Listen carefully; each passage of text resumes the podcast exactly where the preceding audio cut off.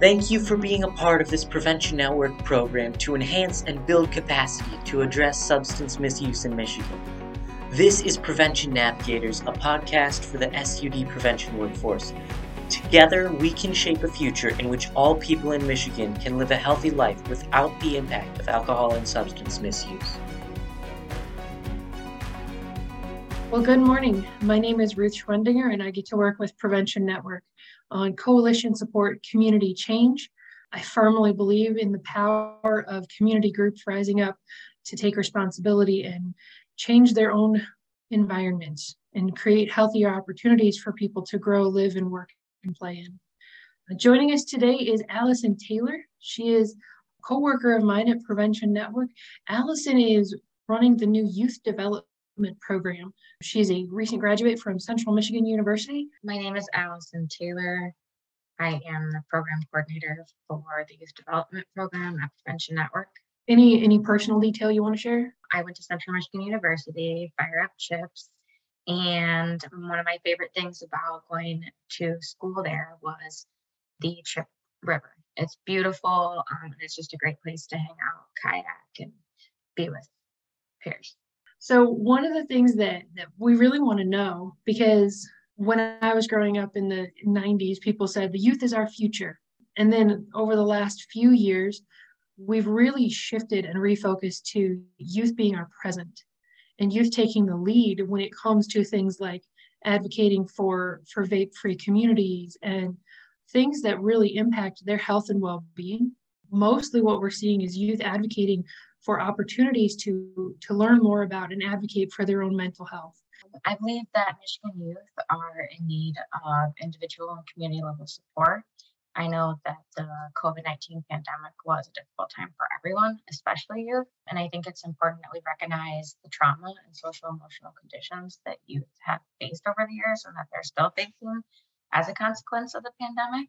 I think it's important that youth have a safe place and trusted adults that they can turn to when they need to talk to somebody. How are you identifying the priority areas for youth development?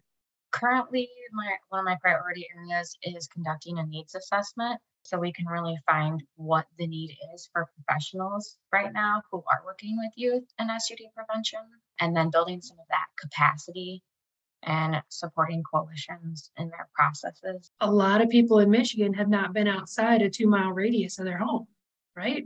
We live, work, and play in these communities, and we don't realize the potential we have for how life could be different, how life could be better, not based on other people's work, but based on our own creativity and imagination in applying some of these science and evidence based practices that prevention can teach us in our own communities. I was talking with with somebody with a lot of experience yesterday. Doreen Turk White's actually going to be our, our guest speaker for October. And she was recalling and reminiscing a little bit about a time when youth would get together from all over the state. And uh, Doreen works with youth in Detroit. And when they were getting ready to to launch this this initiative to have a youth retreat in a centralized location for Michigan, a lot of the youth were really hesitant to go. Like they were getting into the van, and she said they were so quiet, so quiet. And uh, when they got back from this this weekend retreat, she could hear them from the van. So the kids were outside, out in the parking lot, in the van, and she could hear them from her office. And it was they were so excited about recognizing their own potential to make a change, to make a difference in their own communities, not to mention the new friends and the fun they had had, but really excited about I can do this. I can make a difference in the world. I have value. I don't have to wait anymore. I don't have to be ready. I'm ready now to take a hand in shaping my community. And so I wanted to to kind of ask you how do you envision this process unfolding? We already have a lot of people doing this work. What is the role of the youth development program in Michigan? And how does that connect with all of the, the local groups? Well, I really see the youth development program being a statewide networking and support system for coalitions and individuals who are doing that work with youth. I really want it to be a safe place and kind of a forum for discussions looking at current issues and solutions. You know, I really want this program to provide opportunity for individuals to network um, and some professional development opportunities. We recently received a new grant um, known as ARPA, which stands for the American Rescue Plan Act. Everything is acronyms in our field. With the funds from ARPA, the youth development program was created, and so was my position. So the, the ARPA funds, the American Rescue Plan Act, that's a federal funding. What's your existing network look like? Um, you're looking to build this. Is it, are you building from the ground up? How do we need people to connect with this network? Yes, so this is a brand new program. I have a few connections just from being a part of Prevention Network, but I would love for people to contact me. I have tons of resources, templates. I have some great colleagues such as Ruth and others who um, have been doing this work for a long time and they're really a great resource. So if anyone just wants to email me, call me, I usually check my email pretty often. That's what I tell people about myself is my big selling point. I'm available. I get one job, one hat, and I love it because I'm providing support to the people who are are creating opportunities in their communities. And so I love that part of my job. There's a lot of different ways people can connect with you and contact you. Do you have any anything coming up that people could get a taste of, of the type and quality of professional development opportunities you're going to offer? Yes, so I'm glad you mentioned that. Prevention Network has recently partnered with Don Flood from Student Leadership Services. This is an awesome organization that uses evidence based practices to empower and engage youth. These are going to be day long trainings that focus on understanding student addiction, really how to empower youth in coalition activities, building some of those leadership skills. And so this is going to be the first of many to come. We're not going to continue to do the empowering youth to lead trainings with student leadership services, but there will be plenty of other opportunities. That's great because I I recognize the value of, of Dawn's experience um, over 25 years in the prevention field, working with youth and they have a huge collection of evidence-based practices and programs they employ. But it's also important that we get a lot of different perspectives because I guarantee nobody has all the answers. And so we have to work together and collaborate and figure out what works in my community might not work in your community. Or my community that might work in the future, but we're not ready yet. We have to have a baseline understanding of the basic core concepts of addiction of, of prevention before we're able to employ adequately those programs, practices, and, and policies. And so when we're talking about future trainings, it's great to hear that you're going to expand on not just the, the core of what we already have, but you're looking to network with people who are doing things differently and learn from each other because that's that's the best part of networking is because yes we have some amazing experienced colleagues at prevention network but we each only have our own experience to draw on. And when we are able to network and we come to that with humility and we come to that with open mindedness instead of being territorial, we're able to, to better allow the work to flow into and out of our communities and be more successful and feel more supported and less isolated and less overwhelmed and when we're following the strategic prevention framework, we empower the individuals in our communities to make those decisions. They get to look at the data, they get to interpret that in ways that are meaningful for them. They get to identify the priority areas, and then they get to identify the interventions that are both individual and community level, like you said at the beginning, that are going to be impactful on that on that issue. I agree. I, I really appreciate that. I think our value is in networking and bridging those gaps and helping people connect uh, with those resources that you have at your fingertips. Yes. And one thing about that is that one of the first steps I've taken really as a program coordinator is to conduct a needs assessment and environmental scan of coalitions working with youth across the state of Michigan. And so this data will really show me what is the need what types of trainings do we need to see? And with that, hopefully we can provide some offer, awesome opportunities in the future. And I I know that every decision we make is based on the data, it's based on the evidence. And um, when you say needs assessment, a lot of people in the prevention field more recently have been pushing back against using needs assessment just by itself. And I want to clarify when you're talking about needs assessment, you're also identifying those strengths, those resources in communities. We're not just asking about what are the gaps, what are the needs, where are the weaknesses.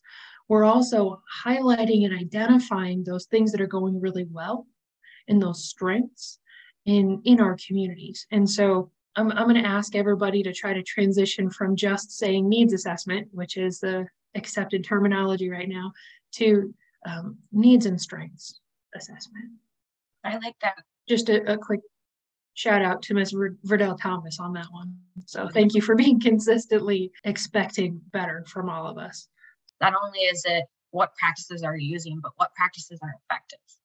And not just limiting that to the health field and recognizing that prevention means we have healthier communities. And so that means we have affordable housing we have good air quality and water quality. We have ample opportunity with to engage in, in physical activity in the absence of alcohol and drugs. We have the opportunity to network and connect with people from different socioeconomic status, from different ethnic backgrounds, and to, to be exposed to multiple different cultural influences. And you know, a huge barrier for a lot of people is transportation, but I think an even bigger barrier is a motivation is that being comfortable with where we're at and thinking what I have is good enough. Why do I need to change anything? And I wonder if you've ever been at a point in your life where you felt, well, what I have is good enough. I don't want to change anything. And then something tipped the scales and you made a decision to get outside your comfort zone and take a big step that changed your trajectory, that changed your, your current environment. And it's so much better than it was. Uh, I would say definitely I've been faced with that. I didn't go to college right after graduating high school. I waited a few years and I worked in just I worked in the field in different fields and I realized that I was comfortable but that I wasn't growing and that vulnerability is where growth lies and if you're comfortable you're not moving forward and you're not growing as a person and so I really recognize that. And that's something I would try to always remind myself. I think that's a really gentle way of putting it. And I appreciate that approach because I am an instigator. And so when I see people who are comfortably not growing, I, I feel like I, I want to shake things up. And that's not always a healthy way to do it because it's not welcome, right? A lot of people are comfortable and they just are keeping their heads down and getting through life the best they can. And so, what we want to encourage people to recognize for their own lives is that you have the power to make things better for yourself. not just for yourself, but for your loved ones, for the other people that will be coming along after you in the future. And so, a lot of what we're the work we're doing at Prevention Network is about um, encouraging people to recognize their own power and to take control and to take action in their communities to prevent substance misuse. What are you most looking forward to in the next year? So, in the next year, I plan to develop a capacity building toolkit. So, it's going to be a great resources for um, coalitions and individuals working with youth. Um, I'm going to have some information from start to finish, really about how to start a coalition, how to write a grant, seeking some of those funding, diversifying your funding, um, looking at the strategic prevention framework, and then really more specifically leading into building an, a youth advisory council, um, how to plan a leadership summit. So in addition to that toolkit, I'd also like to have an annual leadership summit. This will be for adult adults and will also also have a youth track. Um, so this would be like a day long retreat next summer where um, everyone can hang out and build leadership skills. Not to put you on the spot, but I find there's great experience and great value in in shaking things up. So I'm gonna I'm gonna propose this, and you can shoot me down if you want to. I really have learned a lot through participating in exchange programs. When I was a kid, we did student exchange programs. Um, at our house, we hosted people. A couple years ago, we, we hosted a student from Ukraine. And I've always seen great value in those, those types of experiences. I participated in a couple myself just within the States. And I'm wondering, what would you think about setting up after your youth leadership summit opportunities for those youth groups to invite maybe three months after the summit invite another group to come hang out with them and, and shadow them and see what's going on in their community for a weekend. And then three months later, flip it back and have the, the other group host and just allow students the opportunity to experience life in another person's shoes and see if that's something that would be beneficial to broadening people's horizons and allowing them to experience just something different. Yeah, I think that's a great idea. I think that when you're a kid, everything seems so big, but really your world is is kind of small. Like you said, stepping outside of that box and going to see what it's like uh, in another area or another group's doing. I think that's an awesome opportunity to grow. I love the idea of drawing out the collaboration over the course of a year. I think a, a weekend retreat or a one day leadership summit is really valuable but a one time event is never going to have the impact we want it to. And so you might feel all the emotion behind making a life changing decision and, and, dedicating yourself to a cause. But if you don't follow that up with, okay, well, in three months, we're going to host this other group, or, you know, next week, we're going to present to our community. Next week, we're going to commit, present to our city council or our chamber of commerce or somebody and keep it going and we need to keep building the momentum on that. And when youth get engaged, they bring that level of energy and excitement. And when we can sustain that, it becomes more than emotional response to a one time event. It becomes something bigger than themselves that they're a part of. I know that a lot of people are clamoring for an annual summit, an annual retreat, something like that. But we really want it to have the, the impact that you're looking for with your program of, of developing student leaders. I agree. Um, I think that one time events are awesome, but they're not the most effective. And that's why I'd really like to take this annual leadership summit, work with coalitions, and really build a youth advisory council who has a voice and they plan this retreat. They're really going to be a part of it. They'll be invested, they'll be engaged, and they'll be so excited to follow through with it. And then to afterwards you know, continue that, not just make it a one time event, really have everyone be involved and then continue to be involved afterwards. Yeah, that's that's the hard part is keeping people engaged and keeping them involved after that that initial shine has worn off, right? So I think that giving giving the students the the responsibility as well as the opportunity to to plan what comes next is is where you're going to see great success in that what are our next steps? How can we support you in this program? How should people who want to connect with these opportunities reach out and contact you? Please email me. I am always by my email, and I will get back to you as soon as possible. So, Allie, thank you so much for joining us today and talking us a little bit about youth development and how that's going to look for Prevention Network in Michigan for the next few years. How long is your program running? Yes, thank you so much for having me, Ruth. We have an amazing opportunity that we've received funding from the ARPA grant for five years. So this program will be staying on with Prevention Network, and you can expect to see lots of great things over the next several years. All right. Well, we'll look forward to that. And we'll see you at our capacity building networking on September 14th and the 28th from 4 to 5.30 p.m. Ellie will be joining us then, and you can absolutely give us some more feedback, um, any recommendations or suggestions you have, or we'd love to just hear from your experience.